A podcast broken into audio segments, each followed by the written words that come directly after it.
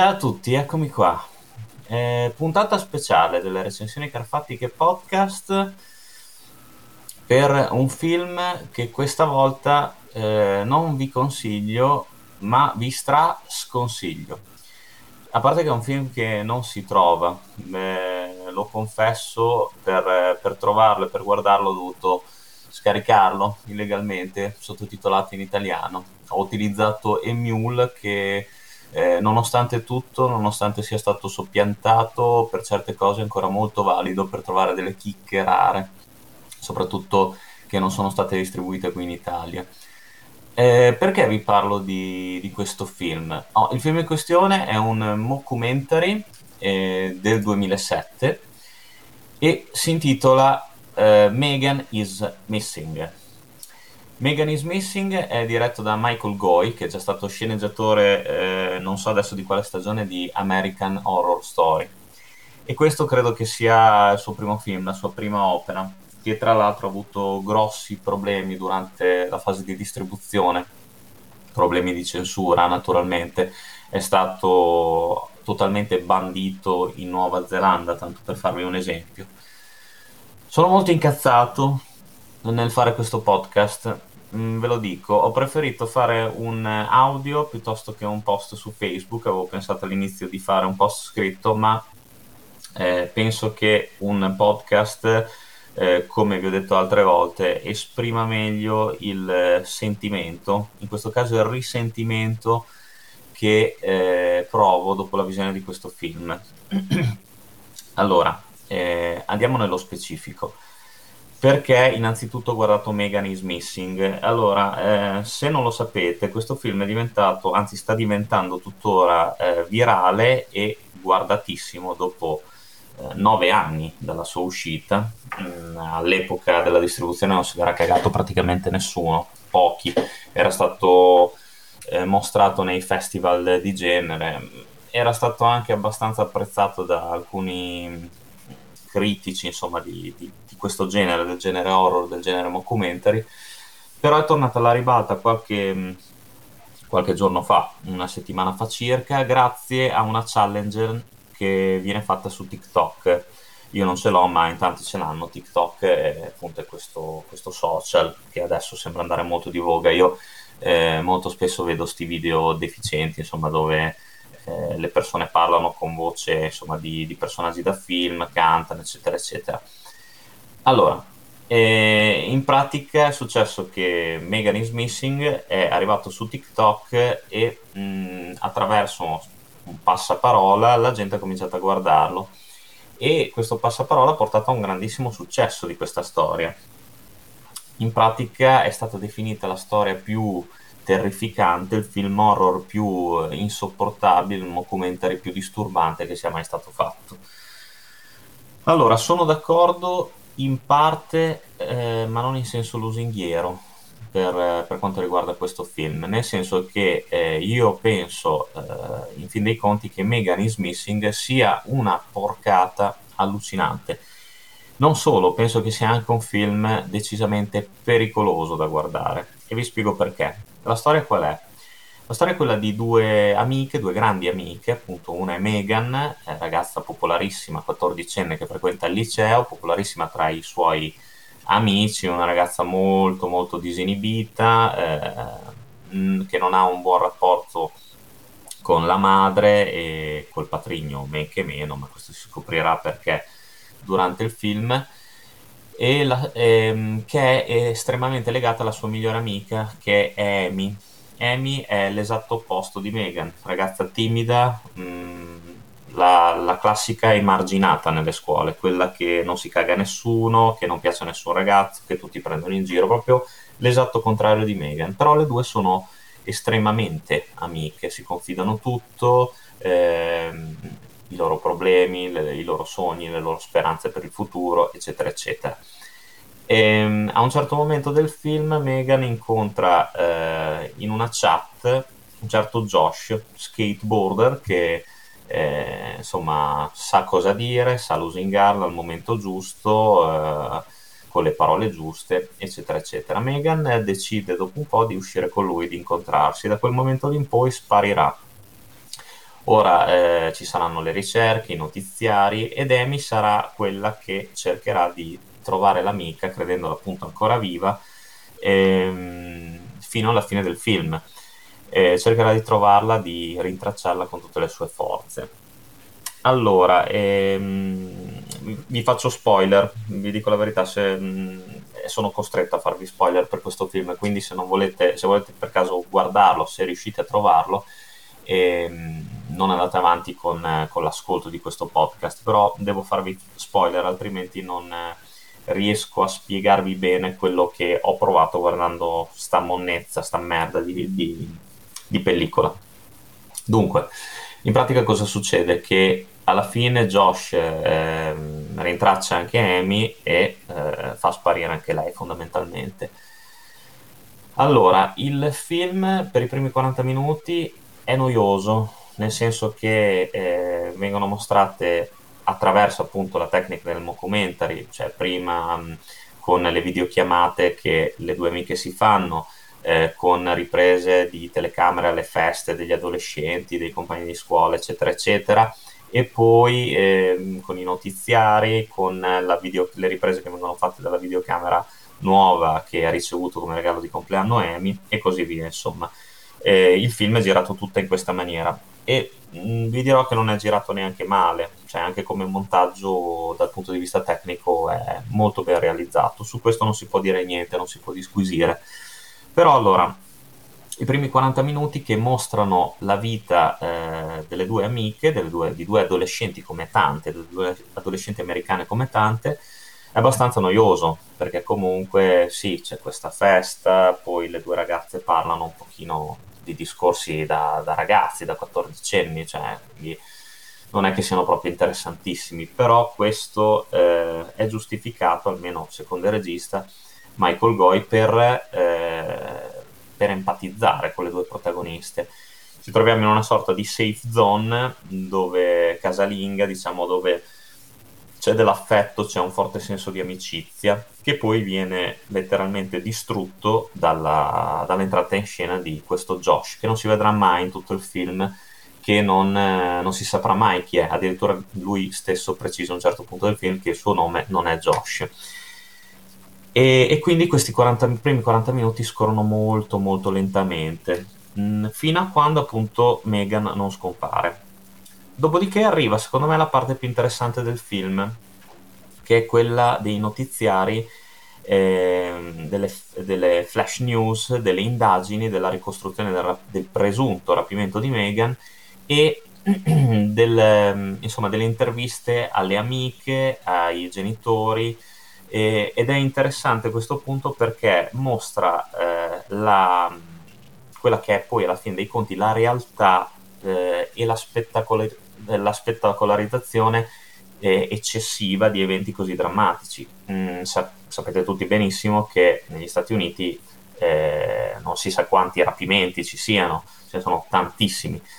Bene, i notiziari, eh, come sottolinea appunto Goi, estremizzano, spettacolarizzano, addirittura c'è mm, un, a un certo momento si passa da eh, il rapimento di Megan al fatto che un cagnolino abbia eh, schiantato la macchina del suo padrone contro un muro, fondamentalmente se ricordo bene. E mh, mm, si capisce che insomma bisogna creare lo scoop che questa cosa fa notizia, ma che non gliene frega a nessuno fondamentalmente di dove cazzo sia finita Megan e neanche i suoi amici che prima la trattavano di merda, cioè lei era popolare perché fondamentalmente eh, mi dispiace dirlo, ma la dava a tutti, anche questa non è proprio una bellissima immagine dei teenager che viene rappresentata, cioè io non so se sia reale o meno, ma voglio sforzarmi a pensare che non sia proprio così, o almeno non per tutti, cioè, eh, ragazzi non non puntiamo sempre il dito contro i ragazzini tredicenni, quattordicenni americani o comunque in generale eh, questa generazione che viene definita comunque senza alcuna serietà, senza alcun progetto, senza alcun impegno, cioè, ci sono anche tredicenni, quattordicenni e io personalmente ne ho conosciuti che hanno la, la testa ben attaccata al collo e sulle spalle, per cui voglio dire anche creare una figura così mh, estrema, cioè sia di Megan che di Amy, cioè una sfigatissima, l'altra praticamente un troione, non mi sembra proprio una scelta molto molto molto bella fondamentalmente, per quanto poi si capisca che Megan in realtà fa così per piacere a tutti, perché almeno così si sente apprezzata, perché in famiglia la odiano, si sente emarginata e che quindi insomma si comporta in questo modo per fare il personaggio e per avere uh, autostima in sé, per avere, una, per, ess- per avere l'approvazione degli altri fondamentalmente. Comunque, tornando alla parte mh, dei notiziari, questa secondo me è quella girata meglio ed è quella che è più incisiva in tutto il film. Mh, si vede appunto quest'aura di falsità che permea la scomparsa eh, di Megan, dove l'unica appunto a cui gliene frega qualcosa è la sua migliore amica Amy. Da lì in poi, eh, sì, c'è qualche aspetto inquietante, ovvero sia mh, si vede quando Amy eh, parla alla telecamera e va nel suo rifugio segreto dove ha nascosto l'orsetto che le è più caro e si vede sullo sfondo Josh che la osserva, che la pedina perché insomma è preoccupato che lei possa parlare perché anche lei ha parlato con lui, lei sospetta che lui possa aver fatto qualcosa di male a Megan, eccetera, eccetera. Dopodiché il film vira completamente, vengono mostrate due foto di dubbio gusto, assolutamente sì, disturbanti per chi eh, non mastica l'horror, per chi non mastica questo genere di film, disturbanti effettivamente perché mostrano un primo piano di Megan e una figura intera in una particolare situazione di, di, tortura fondamentalmente che adesso le potete trovare eh, le foto su internet non è che siano nascoste. E che però francamente mm, le ritengo molto molto fini a se stesse. E poi alla fine si passa alla parte che tutti definiscono più terrificante, il finale, gli ultimi 20 minuti di film, ovvero sia quando la telecamera di Amy riprende quello che ha ehm,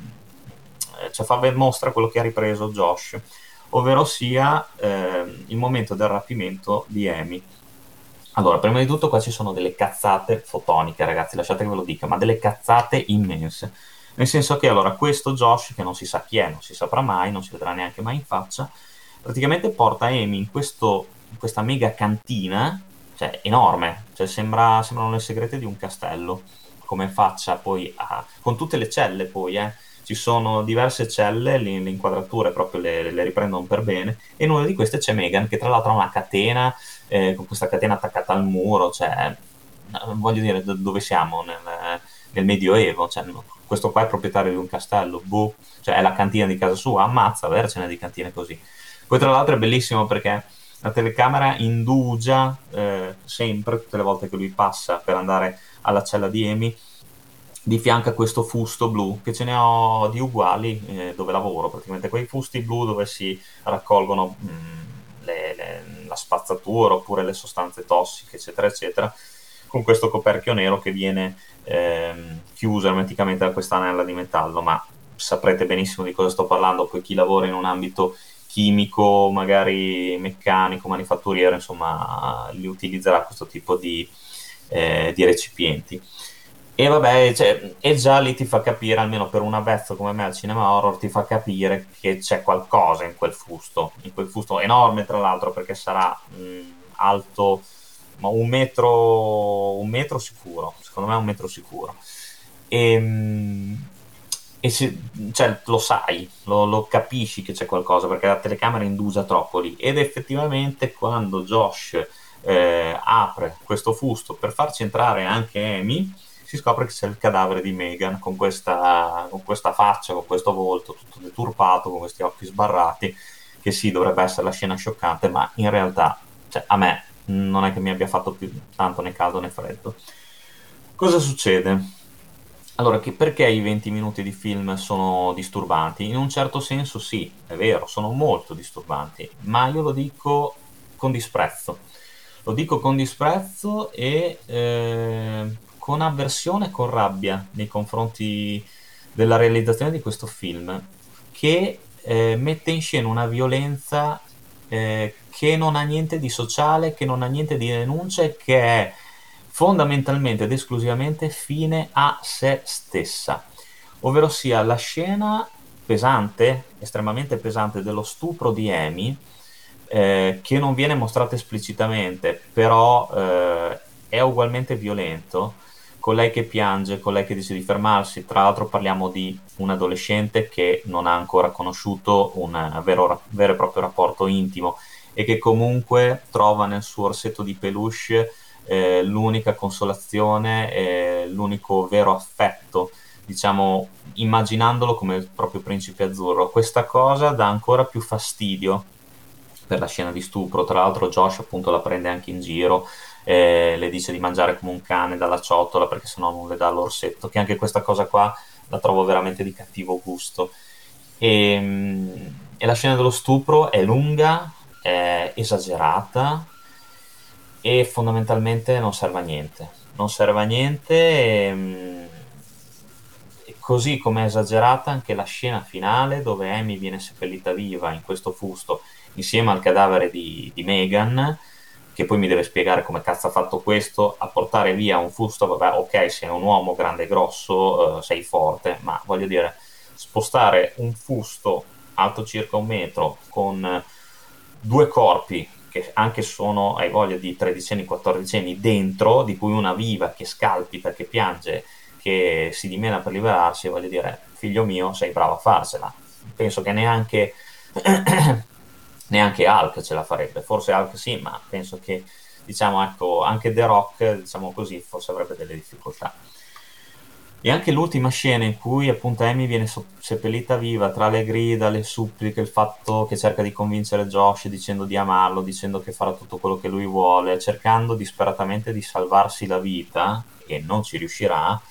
Questa scena qua è lunga, esagerata, estenuante, cioè vediamo Josh che scava la buca, la scava in continuazione, poi dopo mette dentro eh, il fusto, poi ricopre la buca, è lunga, saranno 7-8 minuti, ma anche questi sono fini a se stessi.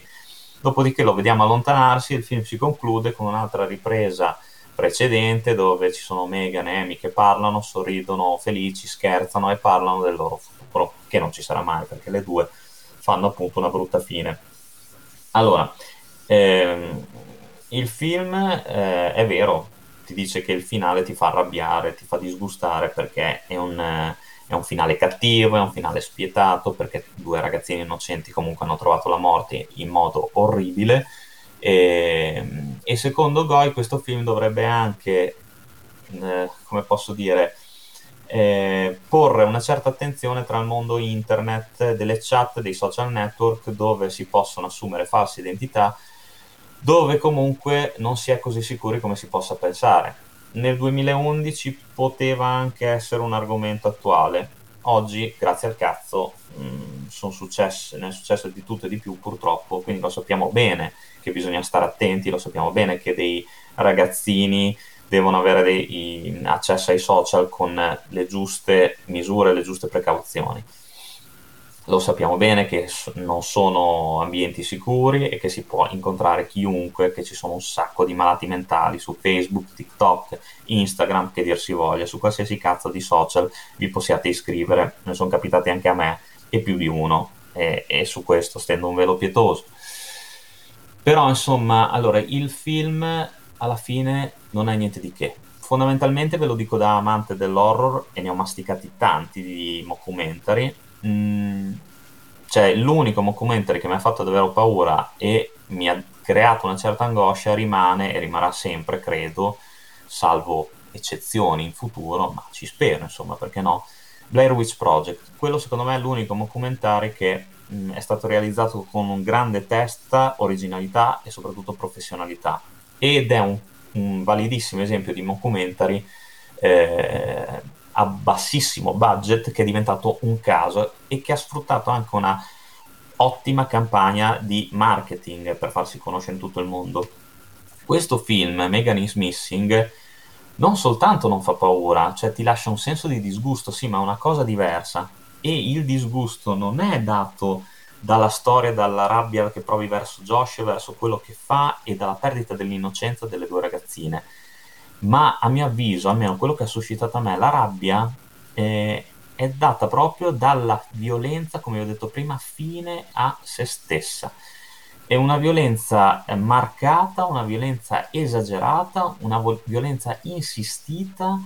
e completamente eh, fuori luogo, cioè si sarebbe potuto eh, creare un film di denuncia e un film angosciante in una maniera molto diversa. E l'esempio c'è, andatevi a vedere, adesso non mi ricordo chi sia il regista, ma eh, con John Cho eh, Searching, che è una bellissima storia, un thriller, ma molto molto eh, inquietante, dalle sfumature veramente particolari intense di questo padre che cerca la figlia scomparsa e deve indagare sulle tracce che ha lasciato sui social network. Quello sì, un film che non si è cagato nessuno, magari ci farò anche un podcast, ma che è veramente, veramente bello. Questo film, cioè, non ha niente, niente di sociale. Questo film è un esercizio sul creare angoscia, sul creare qualcosa di di disturbante, ma in maniera assolutamente sbagliata. Ci sta, eh, come vi ho detto prima, la parte centrale sui notiziari, questa denuncia sulla spettacolarizzazione del crimine. Però l'ultima parte, cioè sembra quasi che il regista Goy avesse, volesse coprire a tutti i costi il minutaggio che gli rimaneva, con grida, urla, eh, pianti, ehm, appunto torture che non avevano pur mostrate magari fuori scena, non avevano comunque senso di esistere. E tra l'altro mi incazzo, questo film mi fa molto incazzare perché è un film pericoloso, perché io lo vedo addirittura una pellicola che possa istigare alla violenza. E non sto scherzando, se avrete modo di guardarlo, se vi va, ma ve lo sconsiglio vivamente, perché un film del genere secondo me non dovrebbe neanche essere pubblicizzato. Megan is Missing eh, spettacolarizza a sua volta un argomento, un tipo di crimine che è veramente una spina nel fianco, un punto oscuro degli Stati Uniti. Quindi lo fa nella maniera più sbagliata, cioè l'approccio di Michael Goy è totalmente fuori luogo, secondo me. Quindi è per quello che mi fa incazzare. È un film pericoloso, un film che non è di denuncia, ma è una violenza fine a se stessa si poteva realizzare una cosa di questo tipo in maniera molto più oculata, molto più ragionata e Searching appunto lo dimostra, oppure se volevi eh, realizzare un film horror lo potevi anche in questo caso eh, realizzare in maniera completamente diversa, in maniera completamente ehm,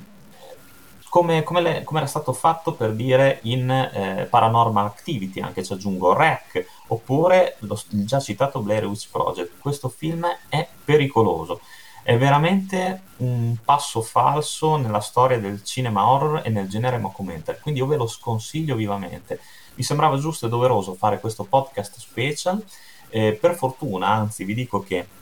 non è così facile eh, trovare Megan is Missing su, sulla rete, eh, ci sono,